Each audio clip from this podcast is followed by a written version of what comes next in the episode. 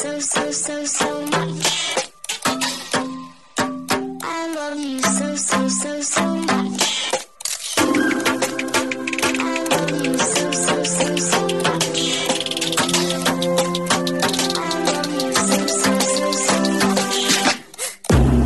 Hello, all you positive heads out there. Thanks for tuning your beautiful brainwaves into another episode of the Positive Head Podcast, where we are firmly convinced that creating success and happiness is rooted in understanding the ultimate nature of reality and the fact that as human beings, we are all immensely powerful fractals of the one and only source consciousness, which creates and animates all things. Now, of course, understanding this powerful truth is one thing. Applying this incredibly empowering wisdom to everyday life? Well, that's another, which is exactly why we provide you with a fresh serving of soul food for thought five days a week to help constantly remind you of what matters most. You are it. And I'm your host, Brandon Beecham. I'm the reflection and extension of you who will be here each Wednesday interviewing a different consciousness changemaker and on the other four weekdays, leading the way to ensure that your perspective is consistently expanded, your vibration is constantly elevated, and your heart is overflowing and full. And you guys have heard me say that if I ever run ads on the show, it will only be with a company that I fully support because I believe their intention is to make a positive difference in the world. Well, I'm pleased to announce that day has arrived and that this episode of the Positive Head podcast is being brought to you thanks to the support of Gaia. If you're not familiar, Gaia is the go to source for streaming consciousness content online. And you can sign up for your first month for only 99 cents at gaia.com forward slash positive head. That's spelled G A I A dot com forward slash positive head. Check it out.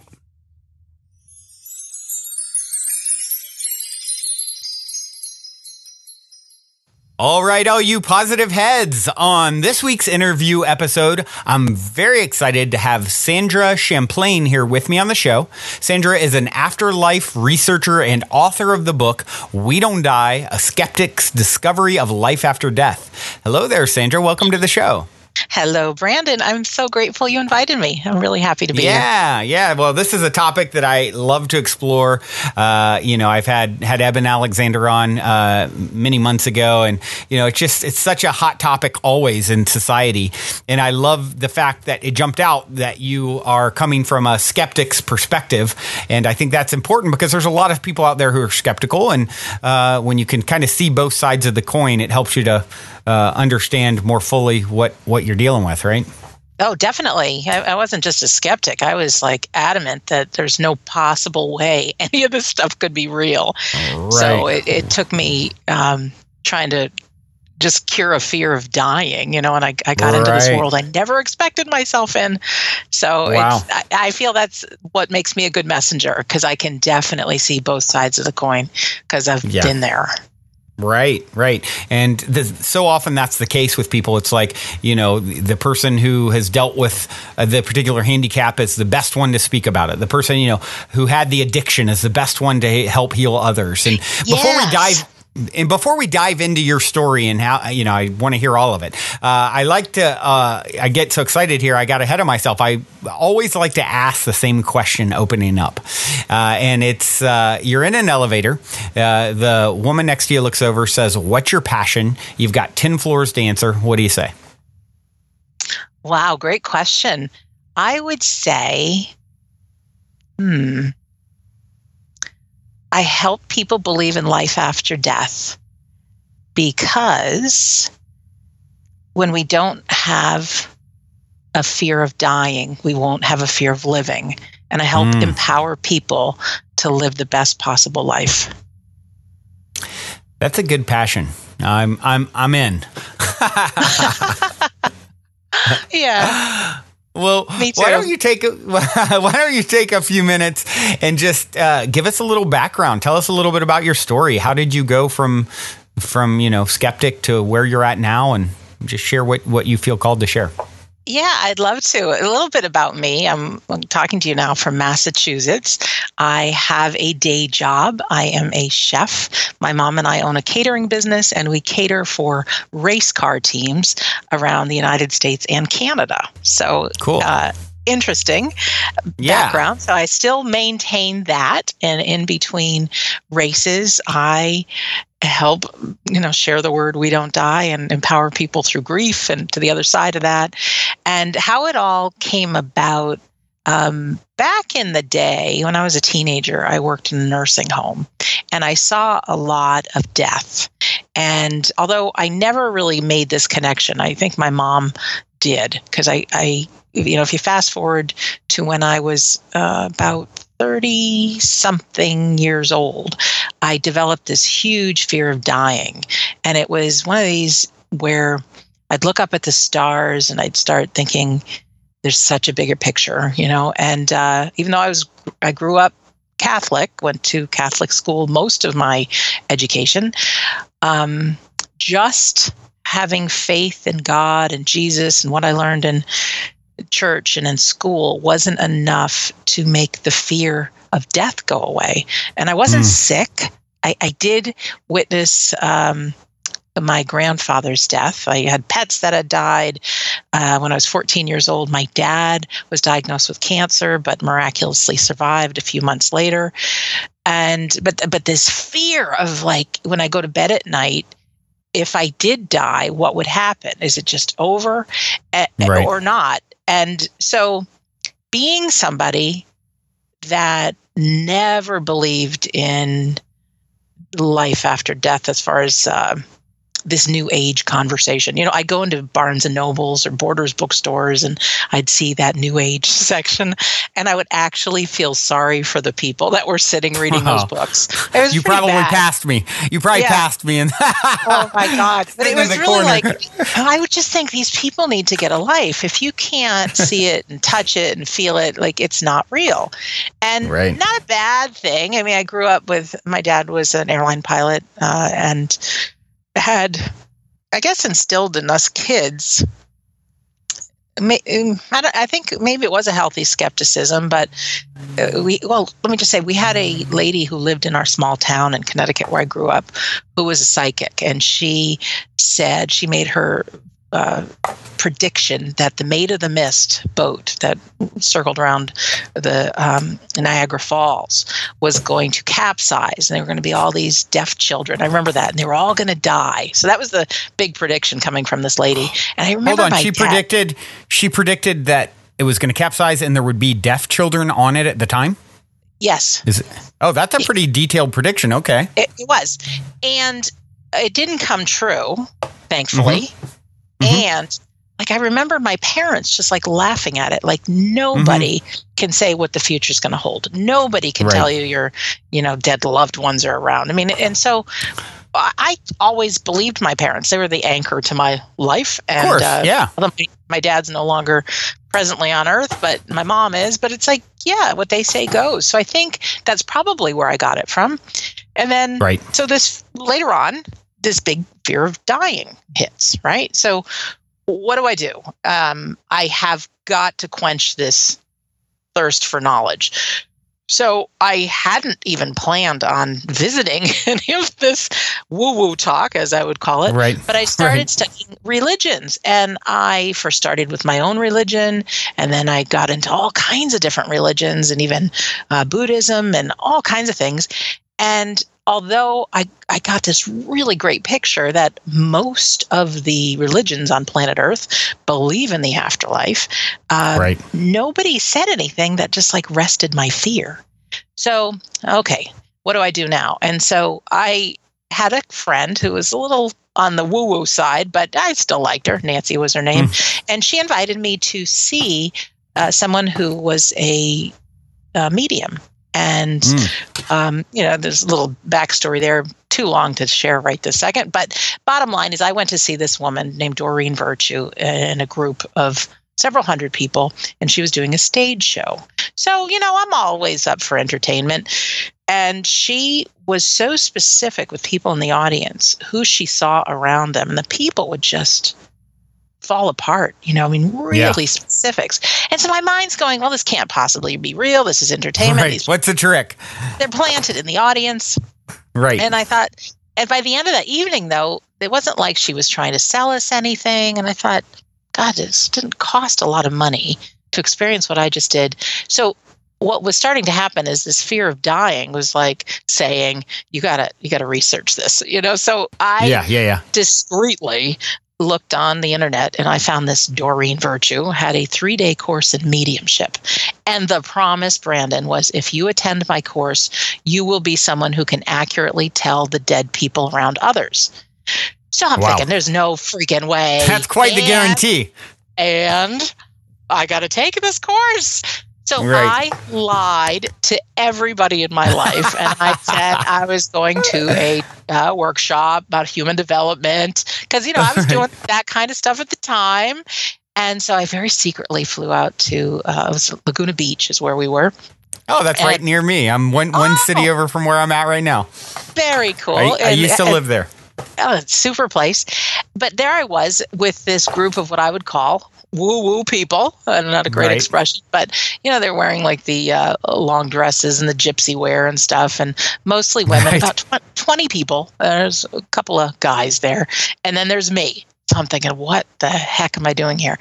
So Doreen seemed nice enough, and she said, "I want to just explain a little bit about mediumship and where our uh, dead friends live, and you know how it is that we can connect with them." And she says, "You know, over the course of this weekend, I'll be showing you how to do it, but I want to just give you an overview. So just for fun, she says, I, I want you to just pretend we're mediums. I'm just going to walk you through how we will do it when the time comes." So she says, "Everybody get a partner." So I picked some lady, I didn't know anybody, and just sit knee to knee. And she says, I want you to hold hands. I want you to close your eyes. I want you to pretend there's this white light of safe energy around you. And she says, Your family and friends that are in the hereafter, they still uh, retain their personalities. And so you got to be polite, introduce yourself to them. And she says, basically, I want one of you guys to go first. And she says, I want you to pretend that there's a person standing behind your partner.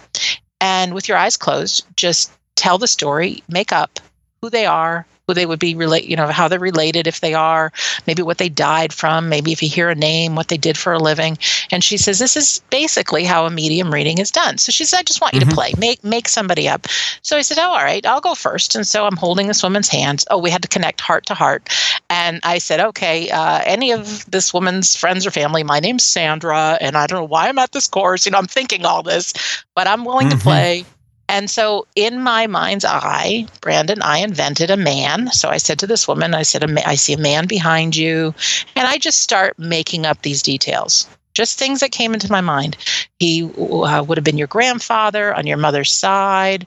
Uh, I hear in my mind, in my imagination, Denmark. Uh, here in my mind, Jan. So I said, okay, his name is Jan from Denmark. I see in my imagination a picture of a fishing boat. I said, oh, he's a fisherman. I see a man puffing a cigarette. I saw he died of lung cancer. Um, and I said that he had a big gap between his front teeth. He had blonde hair, blue eyes. I said he's because there's usually a message. I said he never told your mother that he loved her while he was on earth and he regrets that and could you please tell her that he loves her Mhm. so i opened my eyes and i was really pretty matter of fact about it because i was making it up so i opened Yeah, my yeah. eyes You had the free pass to be Yeah. like, you know, yeah. Right. I opened my eyes and there's just streams of tears coming down her her face. Her grandfather on her mom's side was named Jan. Whoa. He worked a fishing boat in Denmark. He died of lung cancer. He fit the description Wow. and she had ho- heard the stories that you know her, her own mother was never said told I love you by her father. I got Wow. every detail correct. Holy, holy smokes! Talk about a talk about a star pupil. Are you kidding? That's incredible. Uh, yeah, it was really incredible. And what happened in that instant, it was one of those holy cow experiences for me. Yeah, your whole reality has just been like Yeah. altered, right? If there is such things as mediums, my mind was thinking it wouldn't possibly be me. Because who am I? I'm a girl that doesn't believe in this. So then my partner, who didn't know a thing about me, correctly talked about my grandfather, that his name was John. He worked walked with a cane. He had a big uh, uh, German Shepherd dog. Described what he wore for work, and I thought, oh my gosh. So for the course of those three days, I decided to just play with this, see where it's Yeah. going to go. And it, I spent it was less than half of the time that I was correct because guess what? These images show up just like your imagination. So how do you distinguish what's your imagination and what's not? You know, so the next Yeah. person I went to work with totally wrong, um, but Yeah. then some things totally right. And Yeah. so that weekend settled my started settling my my curiosity, my urge to know, um, and the fear of dying started disappearing. And so I I didn't tell anybody I went on that course because first of all, I'm the girl that doesn't believe this. And what would anybody say if I said I took a course in mediumship? They'd say, Who do you see around me? And then me, if I got it wrong, I would be ridiculed. This is all my ego. And Mhm. uh, have this huge, you know, like people would laugh at me, like I laughed at other people. So I kept it quiet for many, Yeah. many, many, many, many years. Wow. Um, but very secretly, what I was doing is I thought, Jesus, if this is possible, what else is possible? So I Right. would, on my free time, you know, I dabbled in like hypnosis. I dabbled in learning it, not just taking a course. I mean, not just being hypnotized, but like learning how it works. You know, I, I did a Mhm. lot about human development things. There's, um, yeah, dowsing, um, how people would find underground streams of, of water, you know, to, to put wells in, you know, like, well, what's that all about? Uh, there's something called electronic voice phenomena, which I'd love to Mhm. tell you the story, which is actually the thing that had me come out publicly Wow. about all of this and then um yeah and then the fast forward just a little bit more is that this ego of mine is pretty heavy duty because it's it I don't know where this came from, but I think a lot of us human beings feel like maybe we're not good enough. Uh, I felt like I was stupid. Like there are things I wanted to share, but I thought nobody's ever going to believe me. So I very conveniently got busy in my own life um, and and would put all this miraculous stuff that I had seen and witnessed and experienced like on the back burner. And my, that little we all have this little voice inside of our head and it, it's very often not empowering you know? It, it doesn't say kind things to me when i look in the mirror in the morning or step on the scale or, or any of those kind of things but that little voice would tell me you know my words didn't matter. Um, nobody's going to listen to you you know what's more important is whatever my day-to-day life would be. It would say things like you know those those experiences didn't really happen. And Mm. so um you know looking back I'm, I'm glad it all happened the way it did because i i've really witnessed how much i would believe that little voice in my head. And here's just a little uh, side note. I decided to um, run a marathon uh, just out of the blue and i was not physically fit and um, I thought, well, let me train. Let me just see how this happens. And and so, the long story short of it is that I ended up getting up to running probably about 16 miles. Certainly not the 26 at point two that it takes to run a, a marathon, but I decided I'm not going to run a marathon. But on one cold winter's day, I actually plotted out 26.2 miles from my house. Uh, and to like, I thought, well, at least I'm going to accomplish something. I'm going to walk a marathon. And so it took me almost eight hours, you know, but I did it. And so Wow. when I got home, uh, you know, I was all by myself. No, there was nobody cheering me on. But when I got back home, that little voice said to me, "You didn't succeed because you didn't run it. Don't tell Mm. anybody." And you know, it hit me. Like I don't care how you move 26.2 miles, whether you walk it, run it, crawl it, that is an accomplishment. And in that moment, sure. Brandon, I'm thinking, and I've been buying into this little voice that's Yeah. been telling me all this negative stuff. So I like to call that voice the voice Right. because so many times we think it's telling us the truth and it's not. And I think that's and and it was telling me don't buy into life after death, don't buy, you know, like it didn't even have me question, you know. Yeah. So, anyways, Yeah, it makes me think of a um, episode that I just recorded where we talked just about this very thing.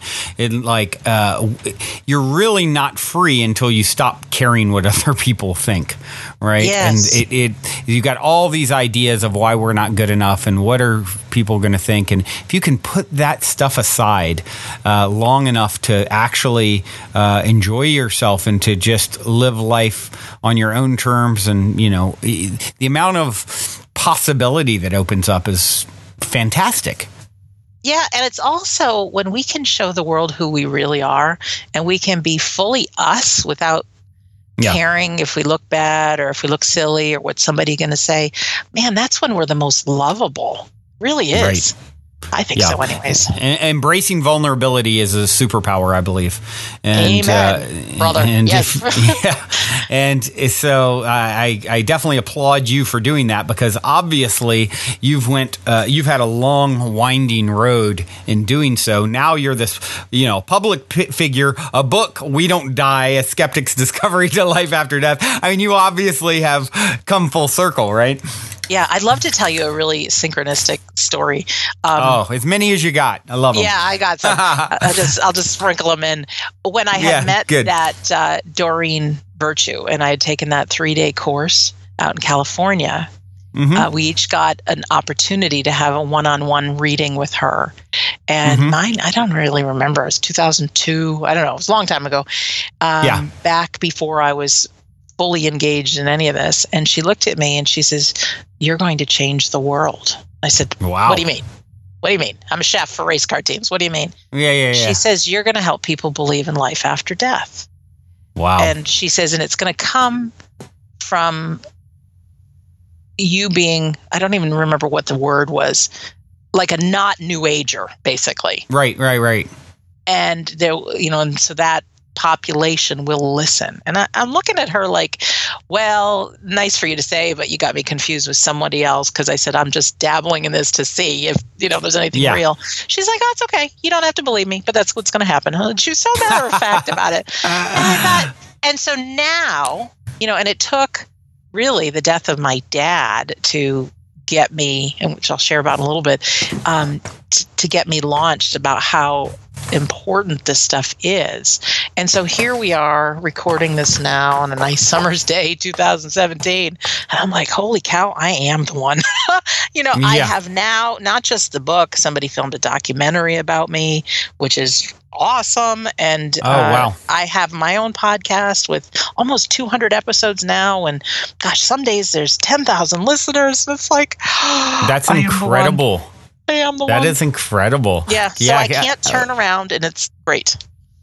Yeah. Well, uh, yeah, you know, I was not aware that there was a documentary. Now I definitely got to check it out. And your podcast is uh, We Don't Die as well, correct? Yes. Yep. And if you go to we don't die radio.com, Mhm. that's my main Right. website. It's also sandrachamplain.com, but not everybody can spell my name. So, anyways, it takes you to the same same site and um, and you can see all the different episodes. And uh, yeah, we share Dr. Eben Alexander was amazing, um, and Yeah. so many more people because I I feel this desire now to learn more and who's out there and everybody connect arm in arm and now like we're really powerful getting this word out and then also if you click on products that's where the book is and then also the documentary where it's a couple of bucks online you can you can watch it yeah i'm thrilled yeah, though. you know.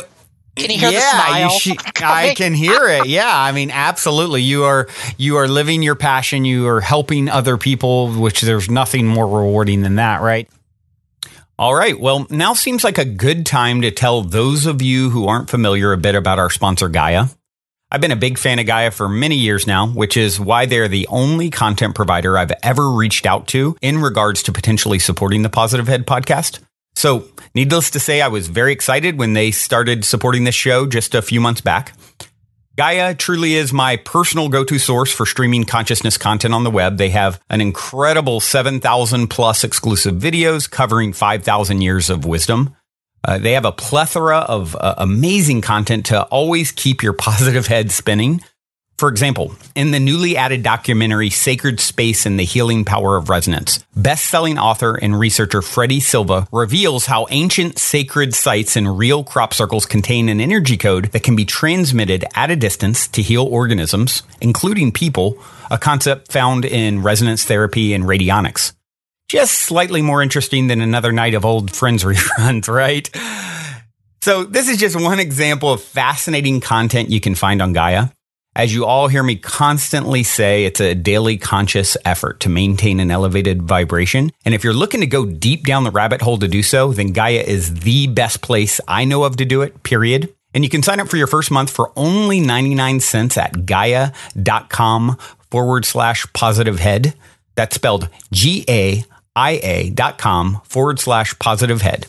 Check it out in your your Doreen Virtue story, it makes me remember a story from one of my uh, a good friend of mine, uh, I uh, Nick. I remember him telling me his dad had a um, a really um, a powerful experience at a Doreen Virtue um, seminar or something. Where now her main focus is communicating with angelic entities, right? I believe it is. That's- I've lost that's track kind of of like- all she's Yeah. doing, but yeah. Yeah, there's a lot, you know, every time I see her name, it is uh, somehow tied to that. And, and I had a friend who actually went to one of her seminars, and why he's in the bathroom uh, peeing, uh, an angel appears to him and communicates with him, and he has this life changing experience at her conference. So she's obviously uh, a very powerful force uh, on, Wow. you know, on many. Yeah, isn't that wild?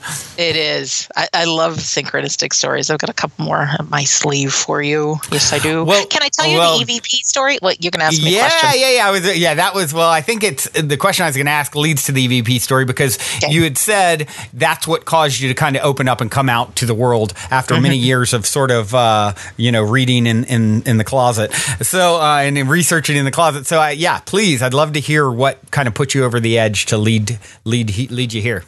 Yeah, uh, great story. Uh, and throughout this time after I first started finding out about life after death and the Doreen Virtue thing, I would meet a lot of people who have lost a loved one and were grieving. And I felt this sense of guilt like, oh, if only I could tell them what I know. You know, so I started feeling this moral responsibility to keep digging so that I'll be able to share without having that fear of what what's somebody going to tell me? You know somebody's going to ask me you know who do you see around me? That's a huge fear. Anyway so I, there i was in a bookstore and this bright orange book uh, is in my view and it's called the idiot's guide to communicating with spirits. And i thought oh that's that's a book for me you know one of those books that fall off the shelf. Perfect. yeah. So I start reading through it, and the person who wrote it was a, a minister and a spiritualist religion, and her name is Rita Berkowitz, and she is what's called a spirit artist. Uh, She's now re- retired, but throughout the book, there's pictures of people as they lived, real photographs, and if you went to see her for a medium reading, she would not only tell you about that person, she'd draw a picture of them, a portrait. Wow. So I thought, oh my gosh, that's incredible. So then I start reading, uh, learning about spiritualism. It's a, it's a, it seems like Christian-based philosophy, although they don't talk about Jesus as the savior. Jesus is a medium kind of a, a f- person. I mean, made a huge worldwide impact. But they're of the belief that our loved ones are around, and at the end of every service, they the meet the minister will go around the room and tell you who the deceased loved ones are just as a proof of our lives going Wow. on i thought where where does one mm. find one of these spiritualist churches Yeah, yeah, that's a lot more interesting than my Oh my church was as a kid. yeah. And so I turned to the back of the book, and Reverend Rita and her church were just 45 minutes away from where I live in Massachusetts. wow. Coincidence? I don't think so. so on one sun Sunday morning, I make the drive down to Quincy, Massachusetts, and attend one of these services.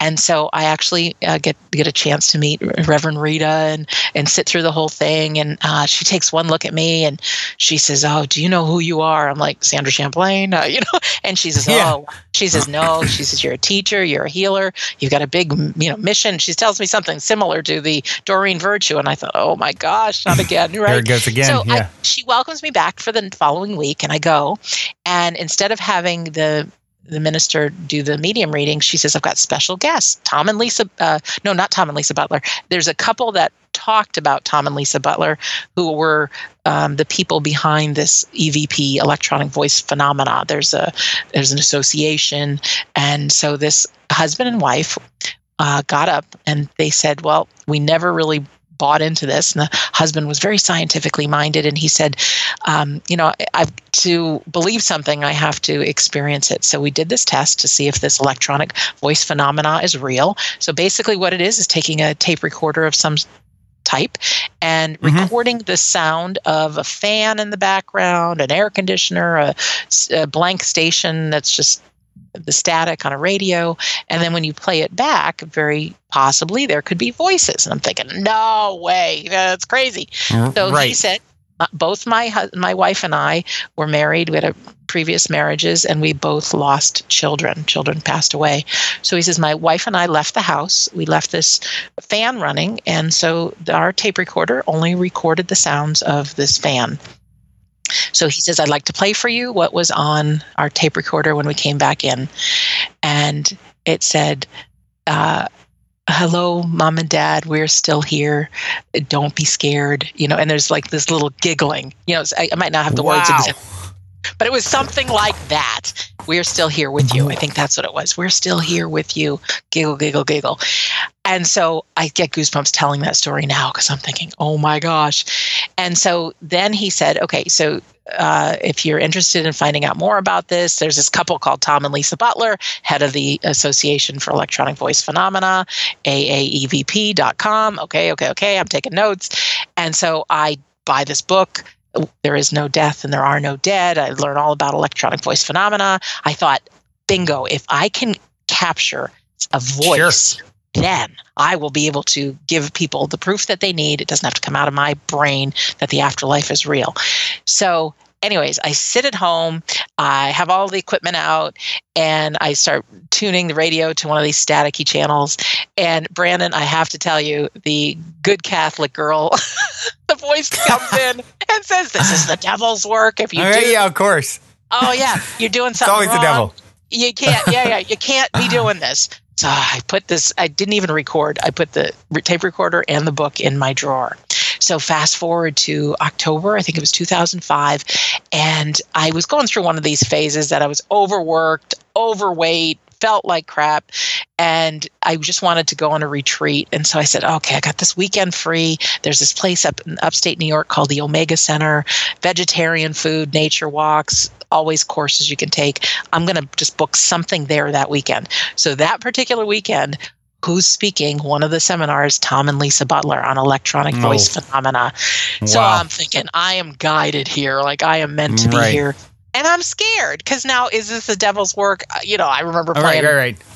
records backwards and listening for all that as a kid. Oh, so I take myself there, and again, I'm not going to tell anybody about this. But what happened was there was only.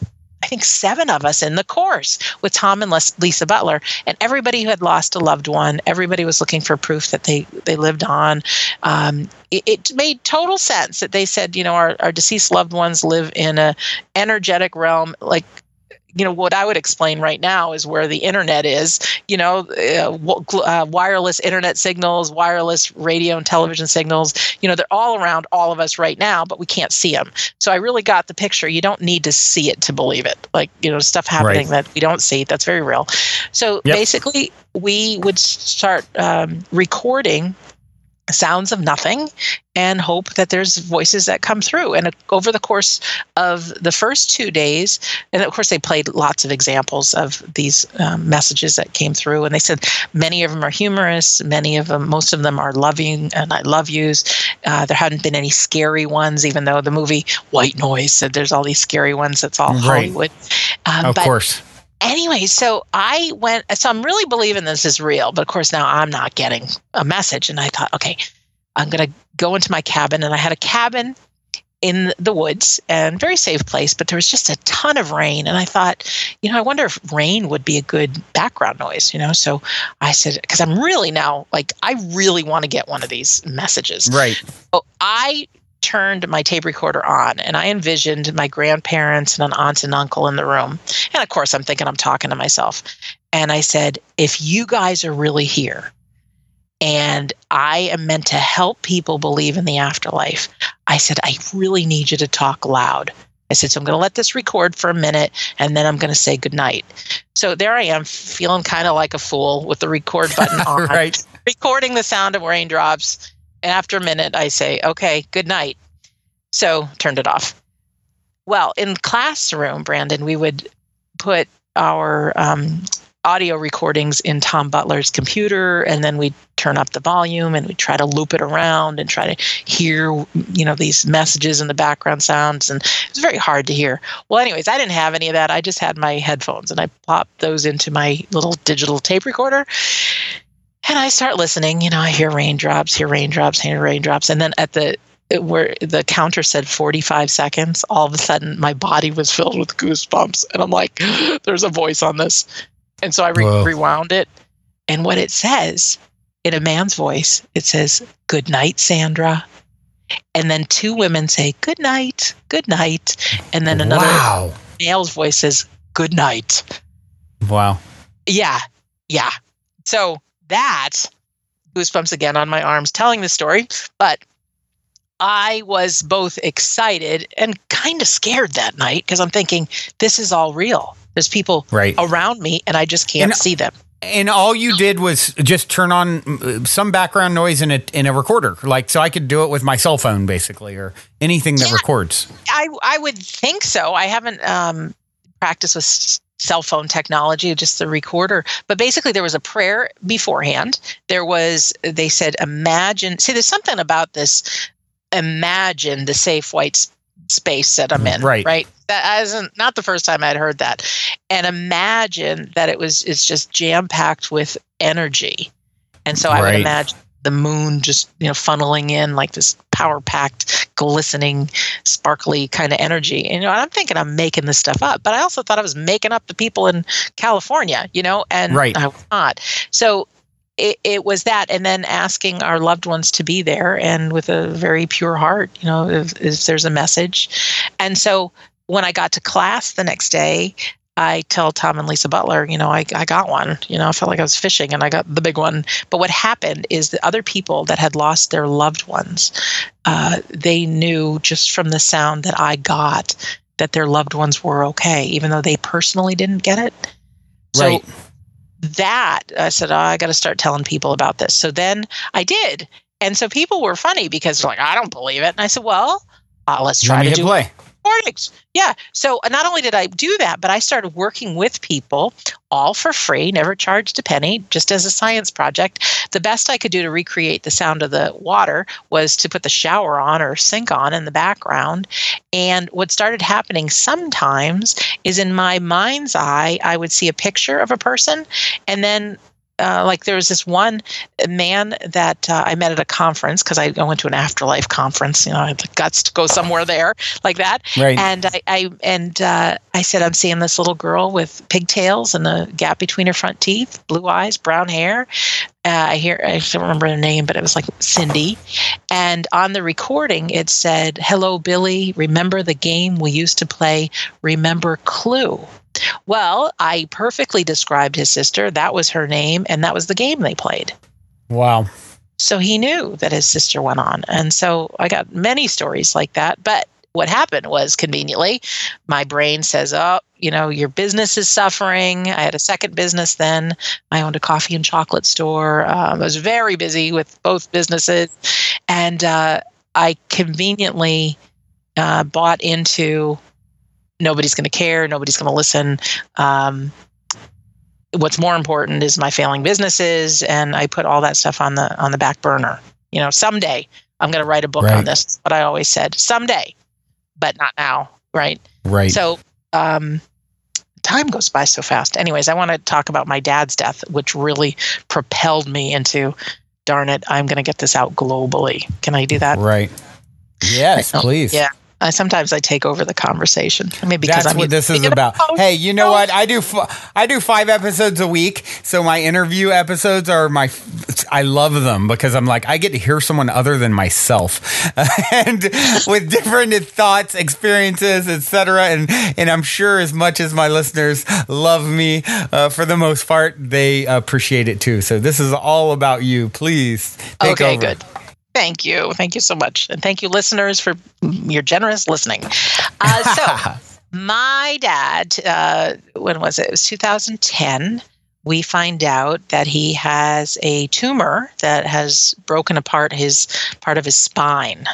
And my dad Oof. was very healthy um, at the age of 73, 74. He was still somebody who bicycled 20 miles a day. Wow. And in a just five months' time, he went from really healthy to being diagnosed with cancer to finally taking his last breath. And Wow. it was horrible. Anyone who has lost a loved one with cancer, it's it was I could not even imagine seeing somebody suffer like they did. And my dad and I uh, developed a really, really, really close relationship. In fact, I was the only single kid, so I relocated from Massachusetts to Florida to be with him um, for most of the time between going off and doing my uh, catering job, catering for the race car teams. And we really developed a very, very close relationship. It was really great. In fact, um, here's one of those other synchronistic stories. I didn't practice mediumship after I did the Doreen Virtue thing because, again, I, I don't know, there was just not a calling for it in my mind. You know, I, I just Right. didn't feel like I was the one for that. But uh, looking into my dad's eyes, knowing that his time on earth was limited, uh, I'm like, Dad, there's something I've got to tell you. And he's like, Sweetie Pie, you can tell me anything. And I'm thinking, Dad went to church every single day of his life. And, Right. uh, I mean, Wow. his adult life. And I'm thinking, he's going to think I'm nuts, right? like, Right, oh, right, this is the devil's work for sure. But I shared with him the Doreen Virtue thing, the EVP thing, the, some of the courses that I've taken. And he just had these big eyes and he held my hand. And, you know, a part of me feels that even very religious people um, that believe in God and believe in the afterlife, you know, it is faith. And, and, but towards those final weeks and months and days faced with a terminal illness, um, there's fear there. I, I can't help Sure. but think that there wouldn't be, right? So, Yeah. anyways, I said, and then all of a sudden, Brandon, this was so bizarre, but I see in my mind's eye this yellow Piper Cub airplane with black letters. And I'm like, well, this is strange. But I mean, it came out of nowhere. And I said, Right. Dad, I'm see, I don't know why I'm saying this, but I said, and then all of a sudden I'm hearing the name Jim. And then all of a sudden I'm hearing, tell your dad I did get to bring my toys with me. Uh, this is bizarre. So I said, Dad, I don't know what if this means anything, but this is coming into my mind. And so my dad started to cry, and he said, Whoa. my my dad had been a cancer survivor from 30 years prior and he would help other cancer patients believe that they can heal themselves and they can you know so many great things my dad did but to his friend Jim who owned a yellow piper cub with black letters he said Jim you can fight this cancer because you don't get to bring your toys with you Oh wow. yeah Wow. yeah And and So- he's coming now saying I did get to bring him with me. correct correct Wow. I know. So How my cool. dad's like, I want to know everything. So I told him everything. Dad says, Sandra, you promised me you write a book on this. I said, Dad, I promise. Thinking, how the heck am I going to do that? But I, I promised. Well, Dad passes away, and in that time, my I had a, I had a pretty close relationship with my siblings. You know, I never thought that we could ever have any problems. And we started fighting about dad's care. And then after dad passed away, uh, dad's belongings, uh, I got um, labeled as the greedy sister. Uh, Mm. And basically, the uh, relationships I had with my siblings fell apart. Wow. And uh, r- yeah, in fact, out of the four kids, there's only one after seven years that we're talking. Right. I wish I Wow. could tell everybody that I'm so transformed that I'm able to fix every problem, but I'm not. And uh, yeah, I'm still human and I still yeah, do the best I can. But you know, with other people involved, you know, Takes know two. I'm trying to say. It takes two. So it was uh, a time of not only losing my dad, which was incredibly painful, but now not only losing relationships with my siblings, going, what the heck happened? Like, how could we be fighting about things that never even happened? You know, and how could I be labeled the greedy sister when I thought, gosh, everybody else is married, you know, let me help out. And so I hit an all time low as a human being. Uh, not suicidal, but I could totally get why anybody who would feel this bad would want to check out on life. So Wow. I was able to have some, yeah, compassion and see it. And I, I, I mean, I, I felt really dark and dismal, and it was almost like, you know, you see in the cartoons the light bulb went out, but in my mind's eye, it was like Sandra, start studying grief. And so I just wanted to feel better, is the truth. But I started digging into grief. And certainly there's people go through the angry stage and the bargaining stage and acceptance finally and all these things, denial. Um, but I thought, why does it have to hurt so bad? And why would good loving people become such monsters? Even myself. I mean, I saw an anger in me that I, I've never felt before. And so I actually decided to dig until I found an answer. And lo and behold, I found it. I found out that our brain chemistry changes when we experience grief whether you know the most devastating is from loss of a loved one but it can also happen if we lose a relationship and go you know go through a divorce or any kind of separation if we lose our finances if we're faced with a, a like a terrible illness um, even empty nest syndrome when you know moms can lose their children off to college. And it's a very real thing. And this is a really poor comparison but it's the best one i have that if you could imagine somebody has um, been addicted to say a drug right? Like you can really picture that person. And if you pull that drug away from them they go through what's called withdrawal. And their body is going through this huge chemical change and it's really fighting trying to get that substance and they're not pretty. Well when we are grieving you know that substance that we're addicted to it's it's love. It's that Right. thing you know and it's very real when we lose that uh, connection. And so we lose a very large amount of healthy neurotransmitters that run through our system. And the impact of that is these neurotransmitters uh, control our mood. You know that's why we get so angry and so sad. They control our uh, perception. So a lot of people that are grieving can tell you like i can't remember if i ate breakfast this morning. Can't remember where i put my keys. Well it controls our memory. It controls our view of life. So things that we see happening our brain might store them other ways than they actually did. And all of a sudden i've got this aha. Like my siblings and i were fighting about things that didn't happen because we are dealing with unhealthy brains that don't know Right. this right? So then i'm like oh my gosh. And so then i kept digging and digging and digging. And okay what can we do to restore our healthy um, you know chemicals in our brain and you know doing anything that makes us feel good whether it's sunlight or watching a movie or reading or being in the present moment things that um, will take our mind off of whatever the suffering is. Um, uh, anyway so uh, fast forward i learned so much and so much helped me with my own grief that i created this free audio called how to survive grief.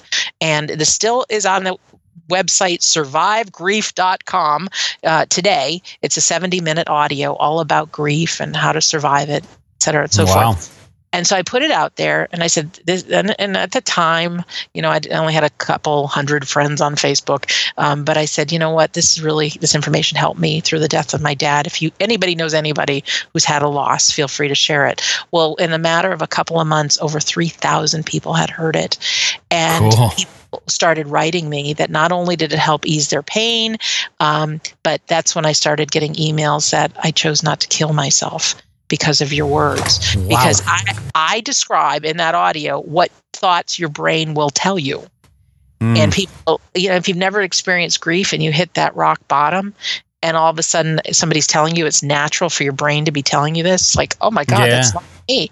So and you can create separation between you Yeah. and the thought, right? correct correct and and so much more and so you get enough emails that say, You've changed my life. I have life because of you. My children have a mother because of you. I was going to you know end my life but that you know i get enough of these and then brandon i actually felt like i have a moral responsibility to get these words out as far as i can and sure. uh, I thought, how do i do that and I thought, oh, I made that promise to dad that I, I got to write a book.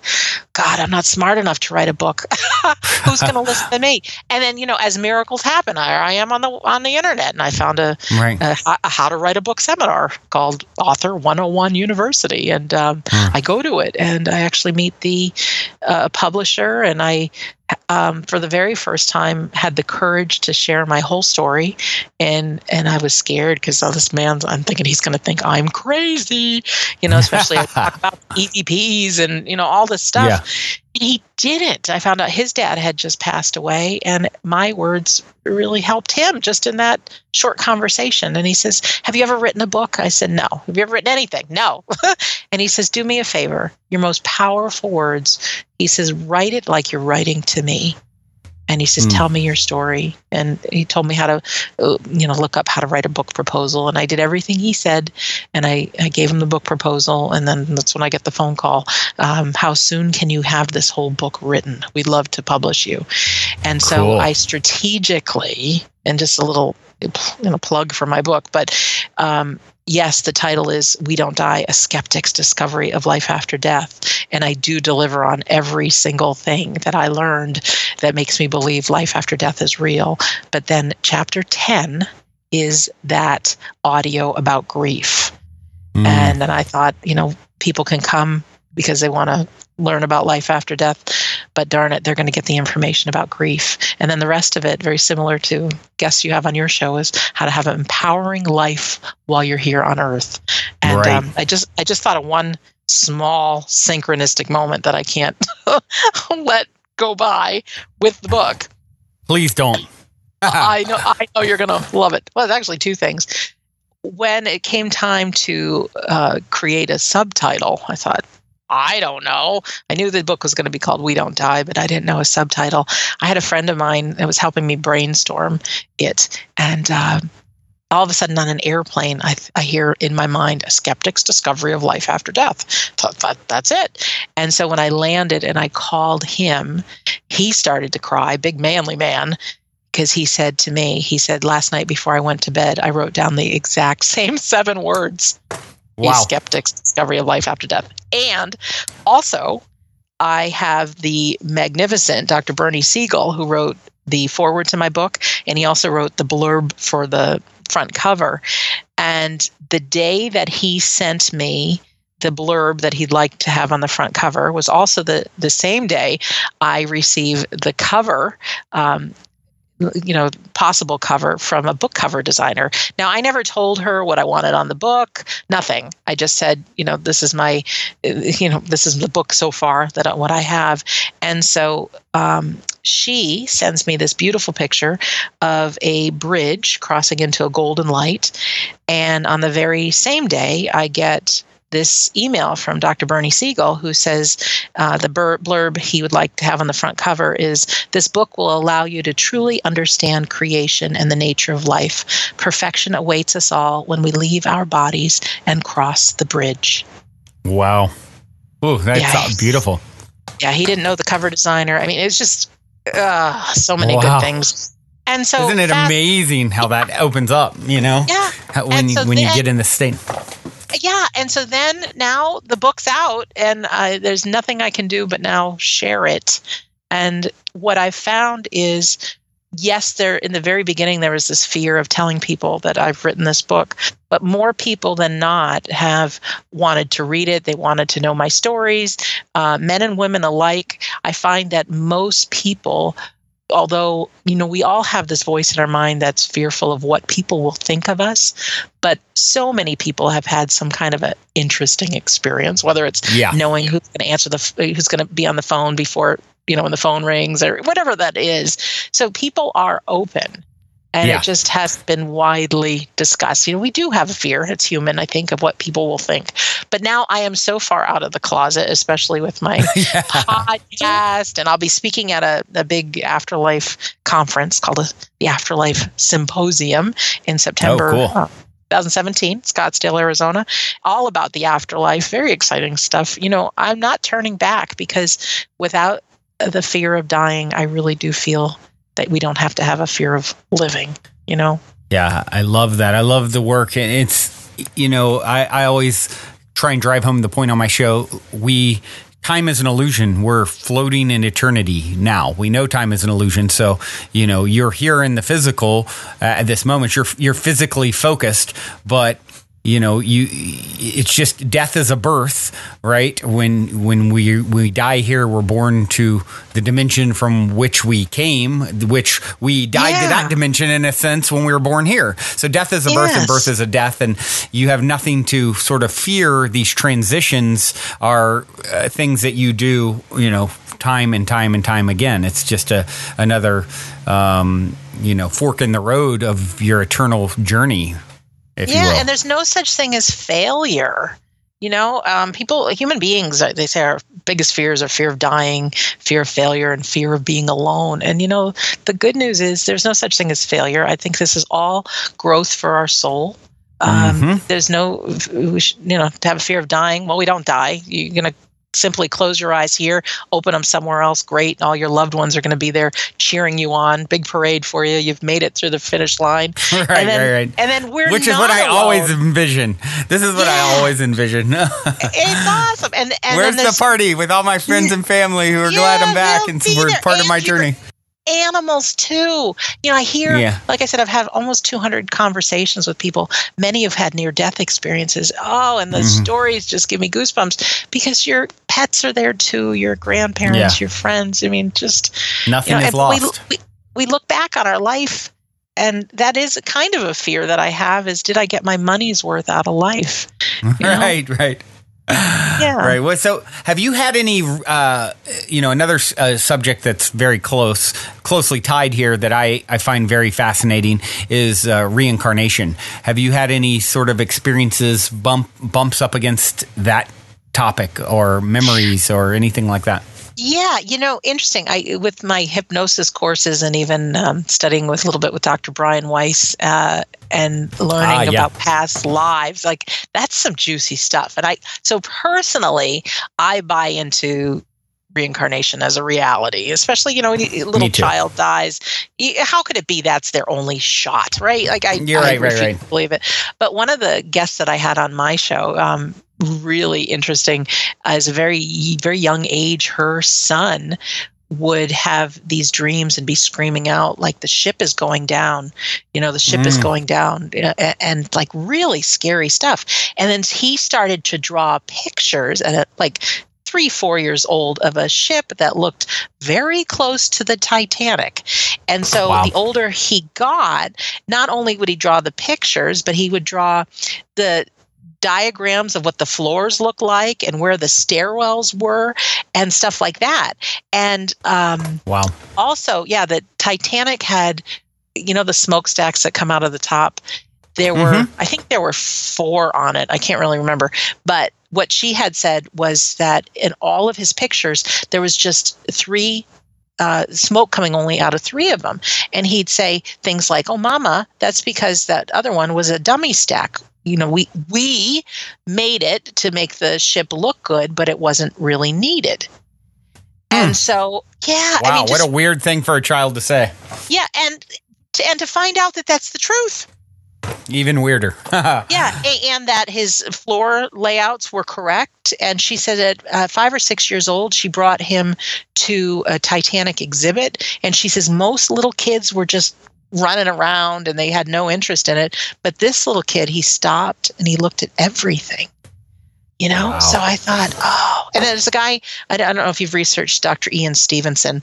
Uh, he's deceased now but he studied over 3000 uh, memories of children and was able to connect to, people that had actually lived. You know, children that would speak a foreign language. That, of course, they didn't Yep, love yep. it. You know, like so many fascinating things, and so I love it. I love it. I love the whole thought of it. And um, what a lot of people say is, if we don't complete something in this lifetime, you know, there is reincarnation, uh, and we'll Yep. do it again. And you know, some of these things I don't really want to do again. So sometimes when I Right, right. think, yeah, It's yeah, a little like, if I had intimidating, right?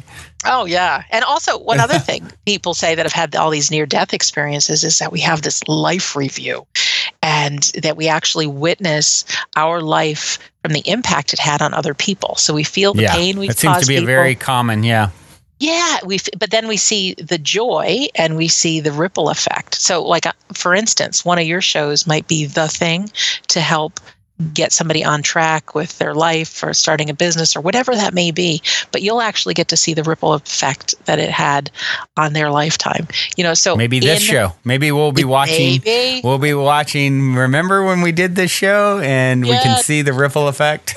toasting a glass of champagne or something. Yeah. But uh, but but what what it makes me do is you know like i said at the beginning i'm still human i don't have it all figured out but there are times in my life when i'm like i want to bend the truth a little yeah maybe lie right and i thought oh geez if i'm gonna have to replay this in some time i better do Right. the right thing Oh, so That's it right. does. It has me do the right thing. It has me be as compassionate and uh, and you know, I, I even though things aren't settled within my own family, uh, one sister it is, and now we have a closer relationship than we did before.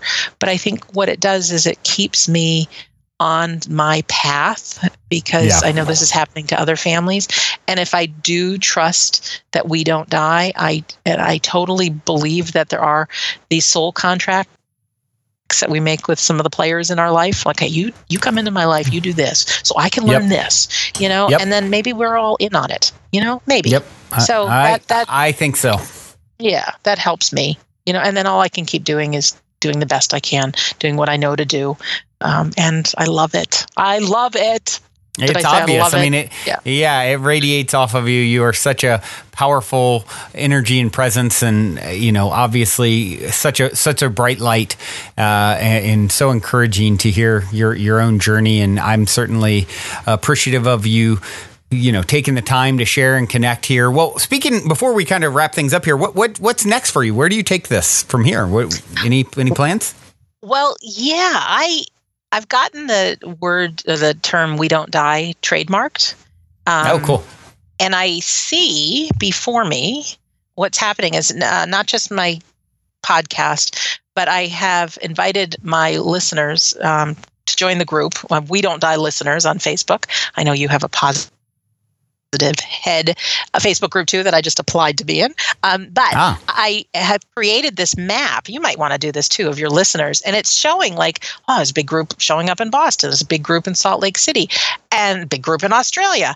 And so I want to have like seminars and speak and have people have their own local.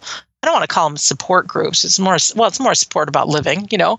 Um, but we thr human beings thrive when they can be part of something. So, like being part of your radio show, uh, your podcast, being part of your Facebook group, um, being being able to talk to like-minded people about what's in our heart. You know, I think all of us when we look at life as an education for the soul, when we look at that we're here to learn, to love, to forgive, to, you know, like I said, get our money's worth out of life, to take risks, go after our dreams, we can help support each other. So I, I'm seeing, like, in my mind's eye, like, how do I do that? Through speaking, through, um, like, I'm speaking at the Afterlife, afterlifestudies.org is the website if anybody wants to check out that. Um, that great symposium I'll be speaking at.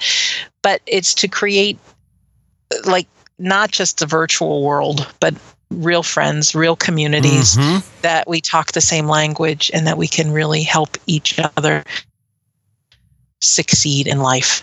That we can, you know, if we have a fear, like, you know, we can encourage each other. So uh, I'm sure there'll be another book or some kind of a course or something in the future.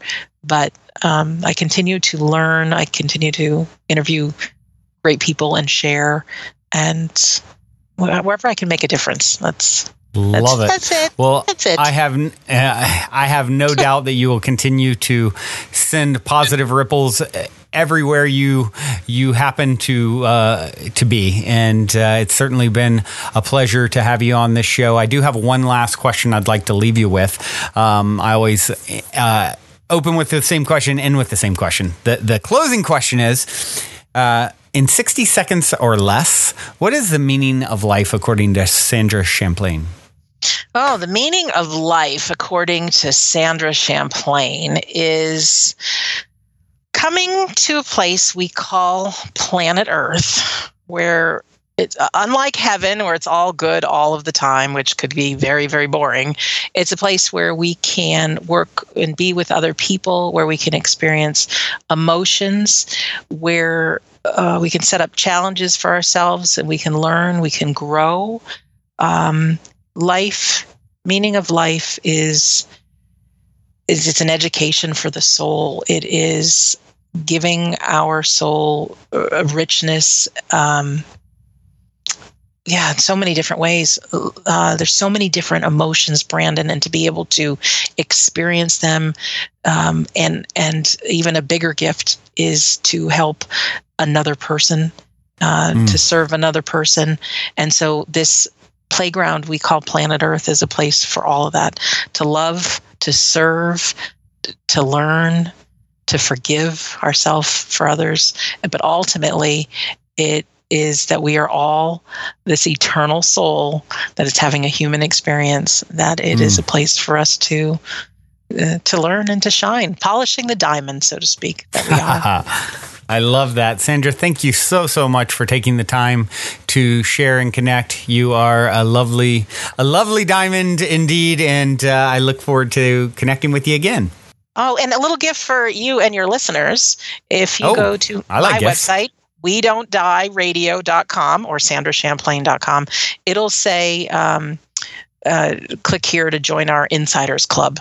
And I Oh, don't cool. spam you, I promise, but it'll say you can get the audio how to survive grief and it also says you can get the first chapter of my book here's here's the gift it's the whole book because i Oh, know cool. in our one hour interview there's no way i could tell you all the different things that have me know that life after death is real and everything else that i deliver and everything about grief so if you join that insiders club you can get it all you know and i welcome Wow. people to listen to my shows as well there's no selling Yeah. no no commercials just like you it is just heart to heart conversations that'll i guarantee will make a difference in your life I love that. Thank you so much. That's such a gracious gift. I know you, there will definitely be people that want to come and and uh, take advantage of that uh, generous offer. And uh, yeah, thank you again, Sandra. This has been amazing. yeah thank you too thank you I'm proud to be your friend Indeed. Till next time, journey well. Well, everyone, that concludes this week's interview episode. If you have enjoyed this positive download from our hearts and minds to yours, please take a minute, give us a rating or review on iTunes, since iTunes is the holy grail of all things podcasting. Uh, your good reviews help us to reach more listeners. Also, we would be extremely appreciative if you would tell your friends and family about the show. Our sincere intent with the Positive Head podcast is to spread positivity to the world because, well, because we're selfish, quite honestly. Uh, I say that jokingly, but really only halfway joking. I'm referring to the good kind of selfish based on the knowing that we all get what we give in this life because when we give, we're actually always giving to extensions of self since we're all really one in the same consciousness, just in different bodies. So if you want to be a good selfish along with us by helping to spread the positivity, by all means, please proceed to shout about the Positive Head podcast from your rooftop. Otherwise, as you continue on your fabulous journey in this 3D reality, be sure to remember this. As long as you ain't dead, you're already positive ahead. Journey well, everyone, and thank you for being.